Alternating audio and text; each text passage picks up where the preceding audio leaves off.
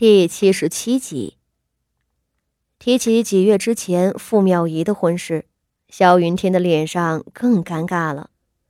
前妻红杏出墙被处死，新娶的继室还是自个儿的小姨子，这种事简直是八卦人士的最爱和京城茶余饭后的谈资。相比之下，徐策年过二十没有娶妻，没订婚。就不是多么有趣的消息了。这贱内平日里也不常出门，上回贵府寿辰，应当前去拜访的。萧云天敷衍道：“说起上回国公府的寿辰，萧云天其实是没有收到请帖的。傅家和徐家都是八竿子打不着的亲戚。”萧家和徐家更是毫无牵连，这样的两家互不来往才是正常的。徐策今日亲临傅家赴宴，那是不正常的。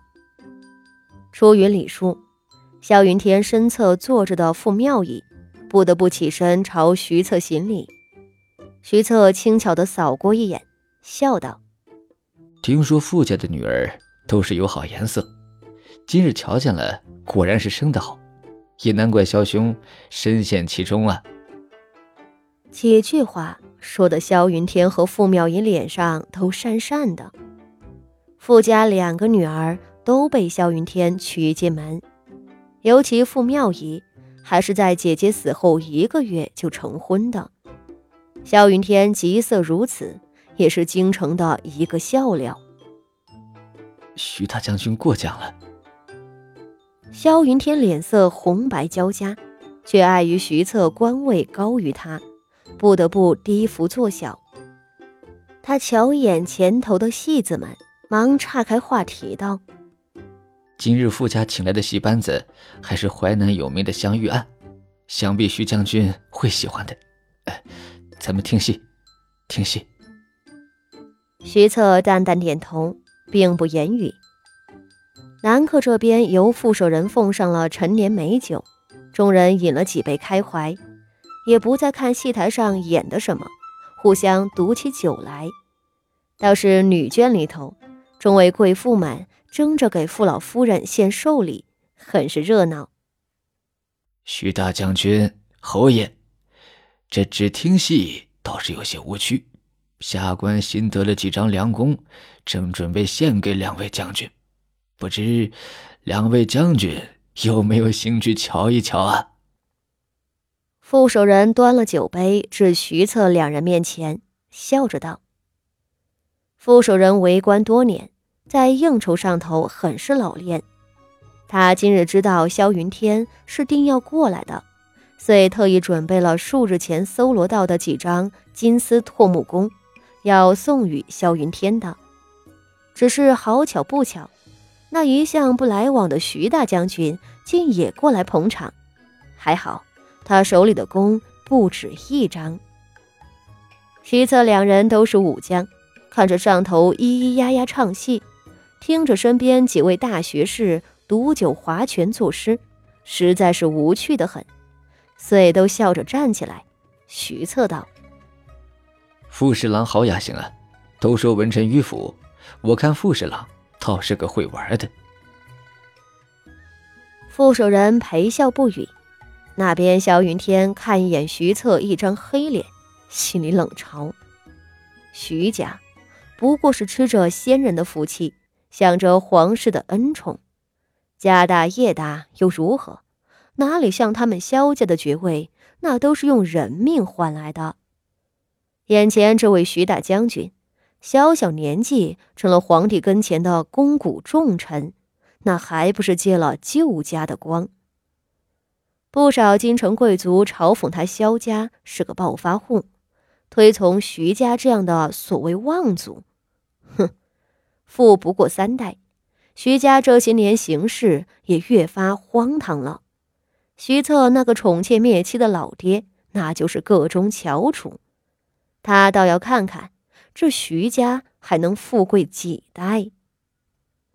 萧云天对徐策自然是不甘的，却不想自家岳父倒一时兴起，准备了什么良弓，这可是天赐良机了。待会儿下场比试射靶，堂堂正正的过招，他和徐策两个输赢如何，可说不准呢。不怪萧云天自负，他和徐策同为武将师祖，他自幼最擅长的不是弯刀利剑，不是排兵布阵，就好射靶。那副手人是知道他这个嗜好，才特意搜罗良弓献给他，也是正中他的下怀。萧云天跃跃欲试，徐策倒也不推让，随着副手人一道去了骑射的靶场。南客席间以两位将军为尊，看着两人同去，不少人也都兴致勃勃地跟随同往。南席那边的人都起来了。女眷这边瞧着，便有人笑问道：“他们是找着什么好玩的了？”一丫鬟便上来将副手人的梁公说了，大家正笑着。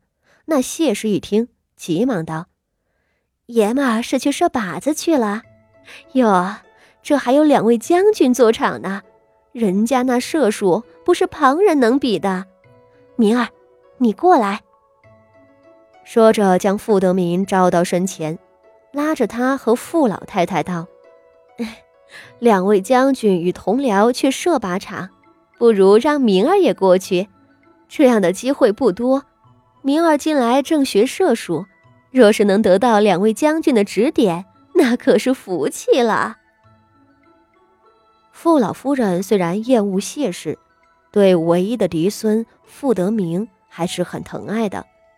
他听着有理，点头道：“那就去吧，多叫几个人伺候着，刀剑无眼，不准凑到靶子跟前去。”谢氏笑着应了，吩咐了傅德明身边的下人，并几个护院服侍着一同去，又叫人去拿傅德明平日里用的弓过来，正张罗着。那边傅心怡小心翼翼地凑上来道：“母亲，既然是去看射靶的，不如让三哥哥也同去吧。三哥哥最近也去学了几回射术。”